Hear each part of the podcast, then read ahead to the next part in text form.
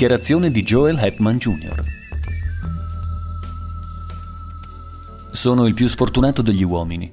Rispettato, ricco, ben istruito e in buona salute.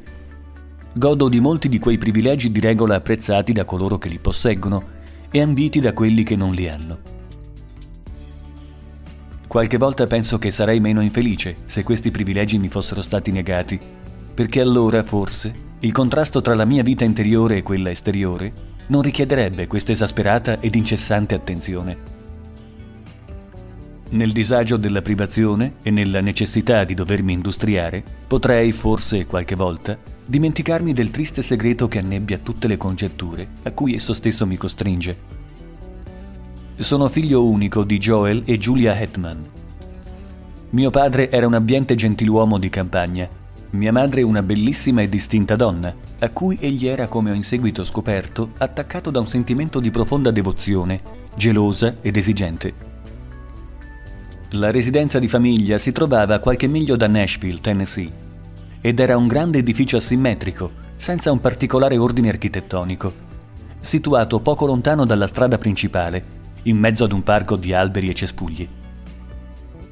Nel periodo di cui scrivo avevo 19 anni e studiavo all'Università di Yale. Un giorno ricevetti un telegramma urgentissimo da mio padre che mi esortava a tornare subito a casa. Partì immediatamente, pur non capendo il motivo di tanta urgenza. Alla stazione di Nashville mi aspettava un lontano parente che mi informò del motivo del mio richiamo. Mia madre era stata uccisa barbaramente e nessuno riusciva a capire perché e da chi ma questo è quanto era accaduto. Mio padre si era recato a Nashville con l'intento di ritornare il pomeriggio del giorno successivo. Non avendo concluso l'affare che lo interessava, era ripartito per tornare la notte stessa, arrivando a casa un po' prima dell'alba. Nella sua deposizione al coroner spiegò che non avendo le chiavi dell'ingresso principale e non volendo disturbare la servitù che dormiva, si era diretto verso il retro della casa, senza però alcun intento preciso. Appena voltato l'angolo della casa, udì un rumore, come se una porta si richiudesse piano piano, e nel buio percepì indistintamente la sagoma di un uomo che scompariva tra gli alberi. Pensando che l'intruso si fosse incontrato segretamente in casa con una delle cameriere, cercò di inseguirlo per scovarlo. Dopo aver fatto una breve quanto vana ricerca nel parco, entrò in casa da un uscio che non era stato chiuso a chiave e salì subito le scale per raggiungere la camera di mia madre. La porta era aperta ed egli, annaspando nel buio, inciampò in qualcosa di ingombrante che si trovava sul pavimento. Posso risparmiare i particolari. Si trattava della mia povera madre, strangolata da mani umane.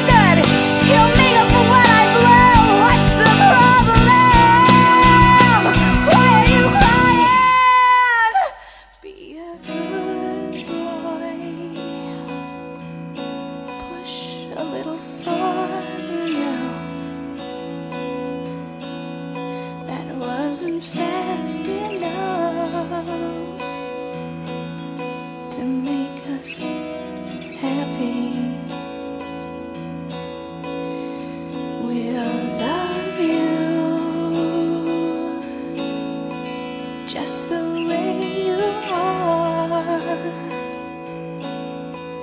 If you're perfect. Non era stato rubato niente, la servitù non aveva sentito alcun rumore e, fatta eccezione per quelle oscene impronte di dita lasciate sulla gola della povera donna, ah mio Dio, se potessi dimenticarle, non fu mai trovata alcuna traccia dell'assassino. Mio padre, naturalmente, subì un grande sconvolgimento ed io, per rimanergli accanto, decisi di interrompere gli studi. Era sempre stato un uomo di carattere tranquillo e taciturno, ma adesso era caduto in uno stato di profonda depressione Niente riusciva più ad attrarre la sua attenzione e allo stesso tempo ogni minima cosa, un rumore di passi, una porta che sbatteva, destava in lui un interesse spasmodico. Si sarebbe potuta definire ansia. Quando qualcosa inaspettatamente colpiva i suoi sensi, trasaliva e addirittura impallidiva visibilmente, per poi ricadere in quello stato di melanconica apatia ancora più profonda di prima. Suppongo che fosse ridotto a ciò che comunemente si dice un fascio di nervi. Quanto a me ero più giovane di adesso e questo significa molto. La giovinezza è come un paese felice, dove si trova sempre un balsamo per ogni ferita. Ah, se potessi vivere ancora in quella terra incantata. Al tempo ignoravo cosa fosse il dolore. Non comprendevo la portata del mio lutto e nemmeno la gravità del colpo che avevo ricevuto. Qualche mese dopo il terribile evento, una sera io e mio padre stavamo camminando verso casa di ritorno dalla città. La luna era piena e a oriente era circa tre ore al di sopra dell'orizzonte. La campagna era immersa in quella solenne immobilità tipica delle notti d'estate e gli unici suoni che si udivano erano il tonfo dei nostri passi e il canto incessante delle cavallette. Le ombre scure degli alberi si stagliavano obliquamente sulla strada, la quale nei brevi tratti non oscurati risplendeva di un bianco spettrale. Stavamo giungendo al cancello di casa, la cui facciata era in ombra e dove non brillava neanche una luce, quando mio padre si fermò di colpo e aggrappandosi al mio braccio disse quasi senza fiato: Oddio, che cos'è? Non sento niente, risposi. Ma vedi, guarda, mi disse indicando un punto sulla strada proprio davanti a sé. Non c'è nulla là.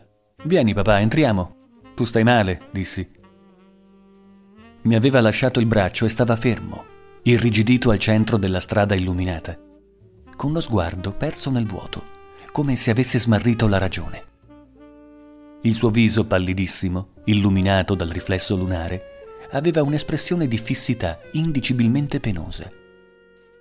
Lo tirai pian piano per la manica, ma sembrava si fosse dimenticato della mia esistenza. Poi cominciò ad indietreggiare, un passo dopo l'altro, senza mai distogliere gli occhi da quello che aveva visto, o credeva di aver visto. Volevo seguirlo e mi voltai, ma poi mi bloccai perché ero incerto sul da farsi. Non credo di aver avuto paura, a meno che il brivido improvviso che mi scosse non ne fosse la sua manifestazione fisica e pareva che un vento gelido mi avesse sfiorato il viso e avviluppato il corpo dalla testa ai piedi. Potevo sentire il fruscio di quel vento tra i capelli. Proprio in quel momento, una delle cameriere, svegliata da una qualche funesta e misteriosa premonizione e spinta da un impulso che in futuro non seppe mai spiegare, accese una lampada al piano superiore. E quella luce improvvisa mi distrasse. Quando mi voltai, non vidi più mio padre e in tutti questi anni ormai trascorsi, non una sola voce sulla sua sorte ha superato i confini della congettura dal regno dell'ignoto.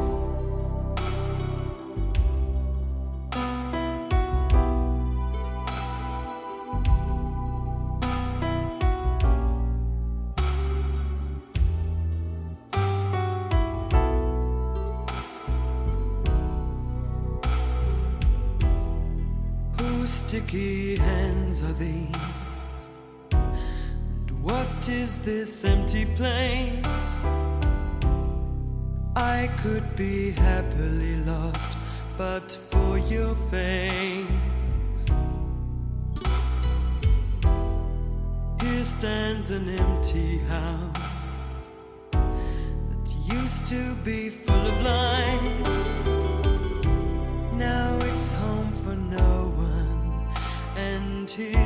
wife.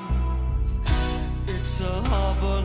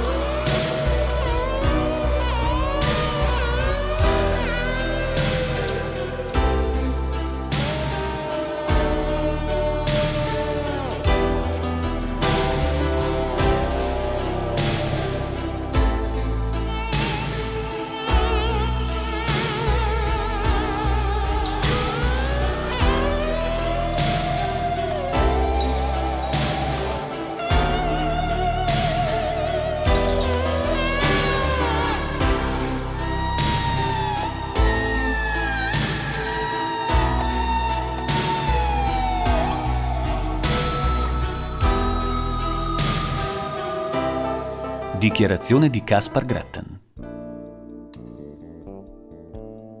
Si dice che io viva oggi. Domani qui, in questa stessa stanza, giacerà una spoglia terrena, inanimata, che per troppo tempo fui io. Se qualcuno solleverà il drappo di quell'oggetto sgradevole, lo farà solamente per soddisfare una sua curiosità morbosa. Altri, senza dubbio, andranno oltre e chiederanno era. In questo scritto darò l'unica risposta che sono in grado di fornire. Caspar Gratten. Certamente questo dovrebbe bastare. Per più di vent'anni, in una vita di lunghezza ignota, questo nome mi è servito per le piccole necessità. È vero me lo sono dato da solo, ma in mancanza d'altro era mio diritto averne uno. In questo mondo bisogna avere un nome. Evita confusioni anche se non sempre aiuta a stabilire l'identità. Alcune persone vengono identificate da un numero, ma anche questo metodo non mi sembra molto adeguato. Una volta, per esempio, mentre camminavo per strada in una città lontana da qui, incrociai due uomini in uniforme. Uno dei due si fermò mi guardò in faccia con stupore e disse al compagno: Quello somiglia al 767. Quel numero mi sembrò familiare, ma allo stesso tempo spaventoso.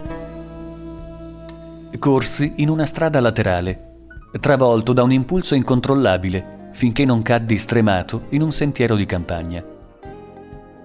Non mi sono mai riuscito a dimenticare quel numero che mi torna sempre in mente, insieme ad oscenità bisbigliate, scoppi di risa allucinate e il rumore di porte di ferro che sbattono. Sono quindi dell'idea che un nome, anche se dato da soli, sia sempre meglio di un numero. Comunque li avrò presto entrambi nel registro del cimitero. Che ricchezza! Chi troverà questo foglio dovrà avere un po' di riguardo. Questa non è la storia della mia vita perché non conosco gli elementi necessari per scriverla. Questa è solo la cronaca di alcuni ricordi frammentati e in apparenza slegati tra loro. Alcuni sono distinti e concatenati come perle luccicanti infilate in un unico filo. Altri invece sono remoti e oscuri e assomigliano a sogni scarlatti, interrotti da spazi neri e vuoti, roghi magici, rossi e silenziosi, che brillano in un'enorme distesa solitaria.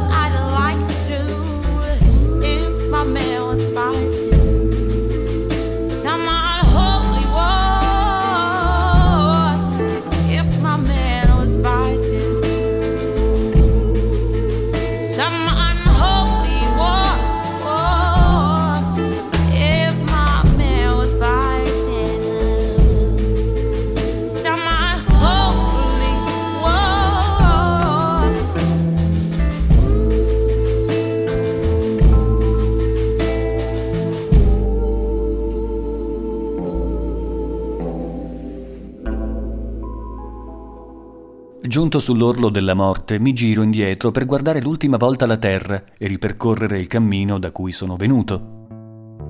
Vedo venti anni di impronte nitide ed insanguinate che trapassano la miseria e il dolore, come le orme insicure di chi vaga barcollando sotto il peso di un fardello.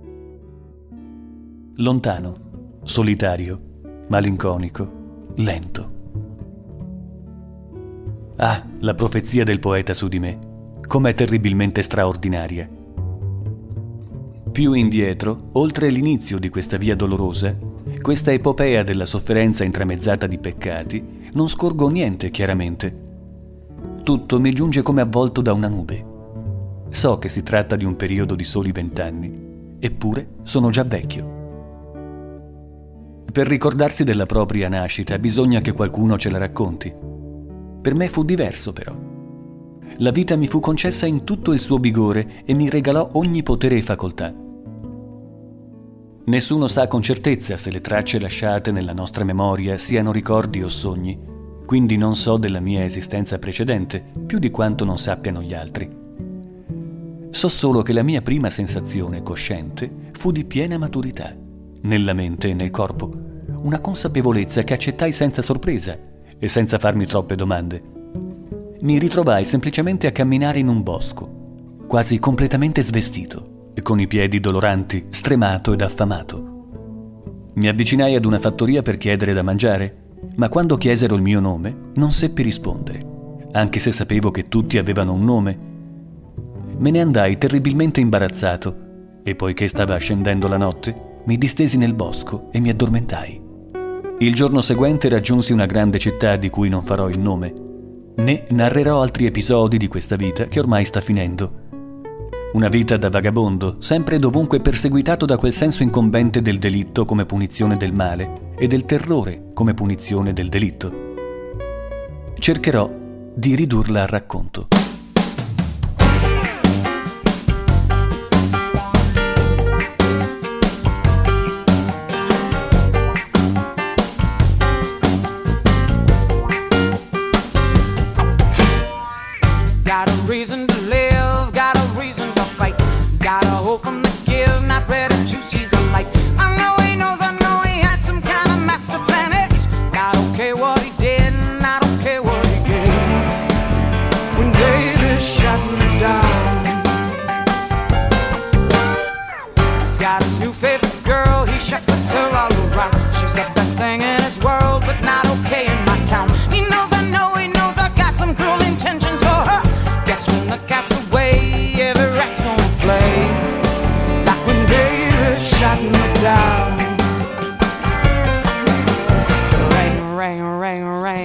Goes a barrel.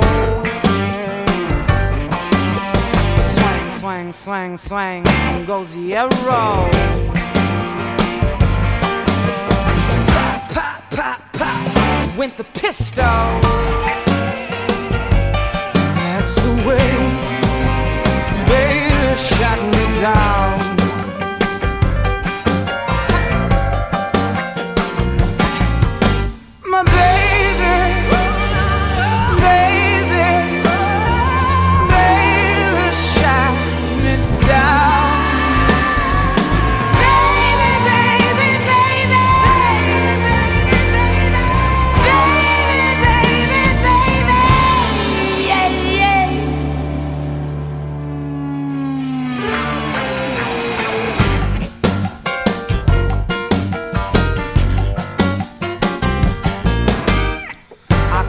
From behind. He turned around and shot. He swore he thought by this time I'd be stuck under some rock. I know he knows, I know I got some master plan just for him. Figure he's gotta pay for his little swipe. Like when baby shut me down. Ring, ring, ring, ring goes a buzzer. Dang, dang, dang, there goes another.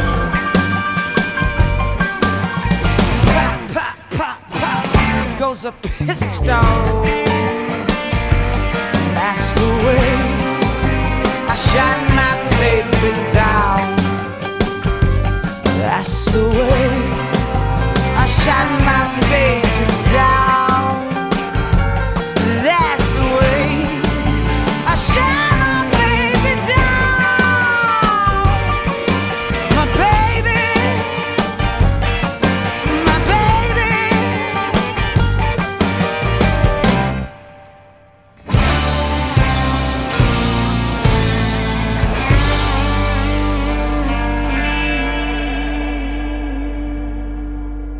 penso di aver vissuto un tempo vicino ad una grande città e credo di essere stato un facoltoso piantatore, sposato con una donna che amavo molto, ma di cui però non riuscivo a fidarmi. Da alcuni ricordi ho dedotto che avevamo un figlio, un giovane di talento e molto promettente, ma le poche volte che mi torna in mente la sua immagine è sempre vaga e il suo aspetto non è mai nettamente delineato. Una malaugurata sera mi venne l'idea di mettere alla prova la fedeltà di mia moglie con un metodo banale e meschino, noto a tutti quelli che hanno confidenza con la cronaca nera. Me ne andai in città e dissi a mia moglie che sarei tornato il pomeriggio del giorno dopo. Invece tornai prima dell'alba e girai intorno alla casa con l'intento di entrare da una porta posteriore alla quale avevo segretamente manomesso la serratura, in modo che sembrasse chiusa a chiave. Mentre mi avvicinavo alla porta, la sentii aprirsi e poi richiudersi pian piano e scorsi un uomo che si dileguava nel buio. Cercai di inseguirlo, spinto dal desiderio di ucciderlo, ma si era già dileguato e per sua fortuna non riuscì neppure a riconoscerlo. A volte mi viene perfino il dubbio che non fosse un essere umano. L'ira aveva risvegliato in me tutte le passioni primitive della virilità offesa. Quindi, pazzo ed accecato dalla gelosia, entrai in casa e mi precipitai verso la camera di mia moglie, salendo le scale di corsa. La porta era chiusa, ma avendo manomesso anche quella serratura, entrai facilmente nonostante il buio fitto, arrivai subito al letto. Lo tastai e capii che era vuoto, seppur disfatto. È giù di sotto, pensai, si è nascosta nel buio dell'ingresso, terrorizzata dal mio ritorno. Con l'intenzione di scendere per cercarla, mi girai ma presi la direzione sbagliata. Quella giusta. Il mio piede urtò il suo corpo che era rannicchiato in un angolo. Istantaneamente le mie mani strinsero la sua gola, soffocando le sue grida, e le mie ginocchia bloccarono il suo corpo che cercava di divincolarsi. E là, nel buio, senza parole di accusa o di rimprovero, la strangolai. Il sogno si conclude qui. Ho usato il passato per raccontarlo, ma sarebbe più giusto usare il presente, perché questa orribile tragedia si ripete all'infinito nella mia coscienza. Ogni volta ricomincio da capo, elaboro il mio piano, poi ritorna il nulla.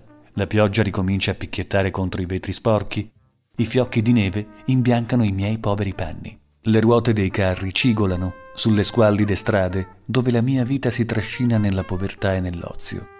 Non mi accorgo se splende il sole e non odo cantare gli uccelli.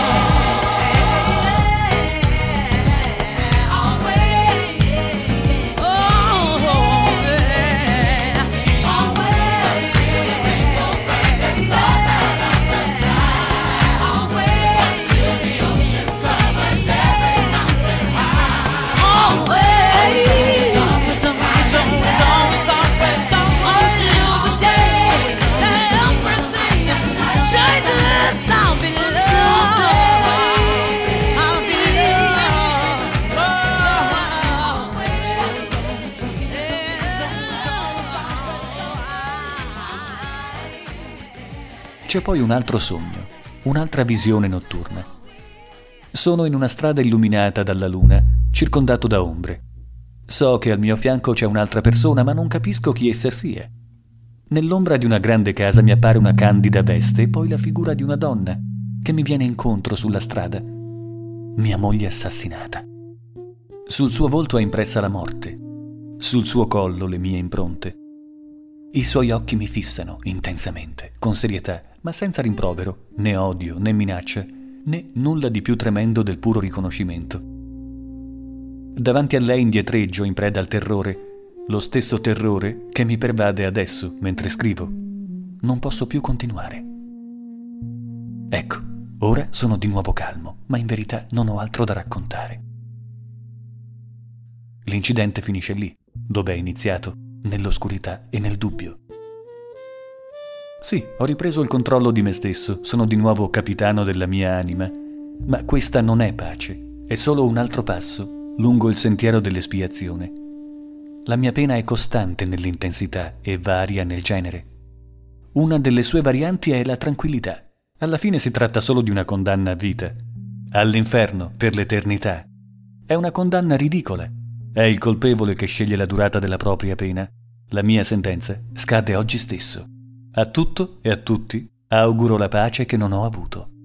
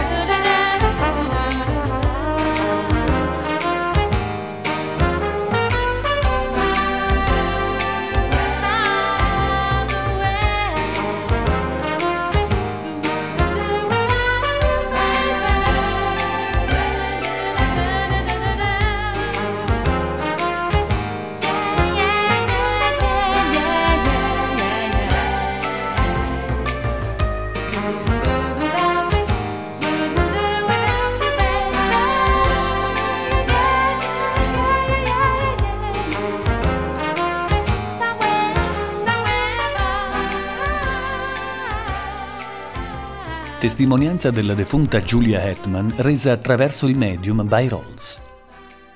Mi coricai molto presto quella sera, cadendo subito in un sonno tranquillo, dal quale però mi risvegliai con quella sensazione indefinibile di pericolo, che è credo propria dell'altra vita, quella precedente. Ero certa che non ci fosse alcuna ragione d'aver paura, eppure non riuscii a calmarmi. Mio marito, Joel Hetman, era partito la servitù dormiva in un'altra ala della casa. E queste comunque erano circostanze per me abituali e mai, prima di allora, mi avevano turbato. Tuttavia quello strano moto di terrore divenne così opprimente che, vincendo la mia riluttanza a muovermi, mi misi seduta sul letto e accesi la lampada che avevo accanto. Contrariamente a quanto mi attendevo, ciò non mi diede alcun sollievo e pensavo che la luce fosse solo un pericolo in più e che si sarebbe vista da sotto la porta, rivelando così la mia presenza a quell'essere demoniaco che intuivo aggirarsi per casa. Voi che ancora appartenete al mondo dei vivi, che siete ancora soggetti agli orrori dell'immaginazione, pensate quale immenso terrore provochi cercare sicurezza nell'oscurità, per timore delle malefiche creature della notte. E ciò significa lanciarsi in una lotta corpo a corpo con un nemico invisibile. Adottare la strategia della disperazione Spensi la lampada, tirandomi le coperte fin sopra la testa, e tremante rimasi lì, silenziosa, incapace di gridare e dimentica delle preghiere. Restai distesa in questo stato pietoso per ore, o almeno per quelle che voi definite ore, perché per noi non esiste più tempo. Infine giunse un rumore ovattato, irregolare, di passi sulle scale. Erano esitanti, incerti, lenti, come di qualcuno che non riesce a vedere dove mette i piedi. E ciò era per la mia mente sconvolta ancora più terrorizzante, come se si stesse avvicinando un essere cieco e privo di ragione, completamente immune alla pietà. Pensai addirittura di aver lasciato acceso il lume dell'ingresso e che il brancolare di quella creatura dimostrasse la sua inconfutabile appartenenza ai mostri della notte. Ciò era sicuramente puerile è in contraddizione con la mia precedente paura della luce. Ma che volete farci? La paura non ha raziocinio, è stolta, come un demente. E ciò di cui è lugubre testimone ed i vili consigli che propone non hanno alcun rapporto logico tra loro. Noi che siamo passati al regno del terrore lo sappiamo bene, noi che ci nascondiamo nell'oscurità dei riflessi delle nostre vite precedenti, invisibili a noi stessi e agli altri. Noi che ci rinchiudiamo, desolati, in luoghi solitari, noi che bramiamo di poter parlare con i nostri cari. Eppure siamo muti e timorosi di fronte ad essi, così come loro di fronte a noi. A volte questa sensazione di impotenza scompare, la legge è sospesa, l'incantesimo è spezzato dall'immortale potere dell'amore e dell'odio e allora diveniamo visibili a coloro che vorremmo ammonire, consolare o punire.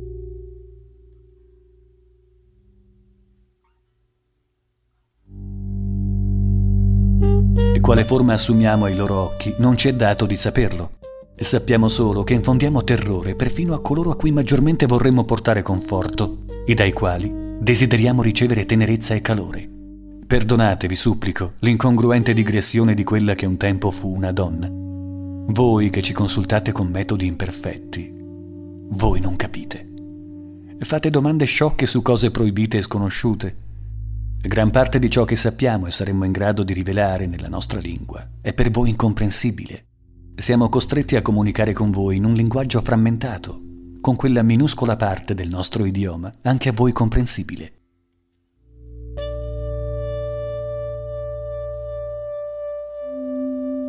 Voi ritenete che noi apparteniamo ad un altro mondo? No, noi non conosciamo che il vostro mondo, benché esso a noi non riservi né la luce solare, né il calore, né la musica, né le risa, né il canto degli uccelli, né compagnia alcuna.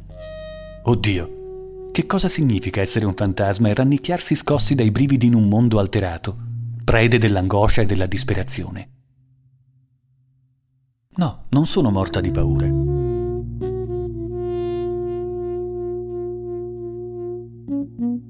L'essere tornò sui suoi passi e si allontanò. Lo sentii scendere velocemente le scale come se fosse stato esso stesso, colto da un improvviso timore. Così mi alzai per invocare aiuto con la mano tremante, ebbi appena il tempo di trovare la maniglia della porta, quando, misericordia del cielo, lo udii tornare. I suoi passi, nel risalire le scale, erano adesso pesanti, rumorosi e rapidi. Tutta la casa ne era scossa. Scappai verso un angolo della parete e mi accovacciai al suolo. Provai a pregare, cercai di urlare il nome del mio caro marito e poi sentii spalancarsi la porta. Persi conoscenza per qualche tempo e quando tornai in me sentii la mia gola stretta, in una morsa furente. Le mie braccia lottavano debolmente contro qualcosa che mi schiacciava. Sentivo la lingua premere sui denti per uscire dalla bocca. E poi passai a questa vita. No, non so di cosa si trattasse. La somma delle nostre conoscenze al momento del trapasso è la misura di quello che sappiamo dopo morti di ciò che è accaduto prima. Sappiamo molto di questa esistenza, ma nessuna nuova luce illumina le pagine dell'altra. Tutto ciò che ci è consentito leggere è scritto solo nella memoria. Qui non esistono altezze di verità da cui dominare il paesaggio confuso di quel dominio dove il dubbio regna sovrano. Noi continuiamo ad abitare nella valle dell'ombra. Ci aggiriamo in luoghi desolati, scrutando tra i rovi e le siepi e i suoi folli e malvagi abitanti. Come potremmo conoscere più approfonditamente quel passato che sbiadisce? Quanto sto per raccontare accadde a tarda notte. Sappiamo che la sera è giunta perché voi rientrate alle vostre abitazioni e noi siamo liberi di venire fuori dai nostri nascondigli, di girovagare senza paura tra le nostre dimore di un tempo, di guardare alle finestre e perfino di entrare in casa e posare lo sguardo sui vostri volti di dormienti. Avevo indugiato a lungo nei pressi dell'abitazione dove ero stata trasformata con tanta crudeltà in ciò che sono ora come nostra abitudine quando restano in vita coloro che amiamo o che odiamo. Avevo cercato inutilmente di manifestarmi a mio marito e a mio figlio, di dare un segno della mia prolungata esistenza, del mio grande amore e dell'immensa pietà che provavo per loro. Se stavano dormendo si svegliavano, spaventandomi, proprio con quegli sguardi che tanto avevo cercato, distogliendomi così dai miei propositi. Quella notte li avevo cercati invano, temendo di trovarli, non erano in casa, né sul prato illuminato dalla luna. Anche se a noi non è concesso di godere della vista del sole, ci è invece permesso di scorgere i contorni della luna piena, o il suo taglio sottile. A volte la vediamo splendere di notte, a volte durante il giorno, ma come nell'altra vita, sempre sorge e sempre tramonta. Mi allontanai dal prato e mi diressi triste e senza meta lungo la strada silenziosa e illuminata dalla luna udii all'improvviso la voce del mio povero marito che si levava in esclamazioni di stupore e quella di mio figlio che cercava di rassicurarlo. Si trovavano entrambi nell'ombra di alcuni alberi vicini, tanto vicini. Erano rivolti verso me e gli occhi di mio marito erano fissi sui miei. Mi vedeva, finalmente, finalmente mi vedeva. In quella consapevolezza i miei timori svanirono come un sogno crudele. L'incantesimo della morte si era spezzato. L'amore aveva trionfato sulla legge. Folle di gioia urlai. Devo aver urlato. Poi, riprendendo il controllo di me stessa, gli andai incontro, col sorriso sulle labbra e la piena coscienza della mia bellezza, con lo scopo di gettarmi tra le sue braccia, per consolarlo con il mio affetto, per pronunciare, stringendo la mano di mio figlio, le parole che avrebbero annullato la distanza. Ahimè, ahimè. Il suo volto impaurito impallidì, i suoi occhi erano quelli di un animale braccato. Più io mi avvicinavo, più lui retrocedeva e alla fine si voltò, fuggendo nel bosco. Ancora non so verso quale destinazione. Al mio povero ragazzo, abbandonato ancora una volta, non sono mai stata capace di manifestare la mia presenza.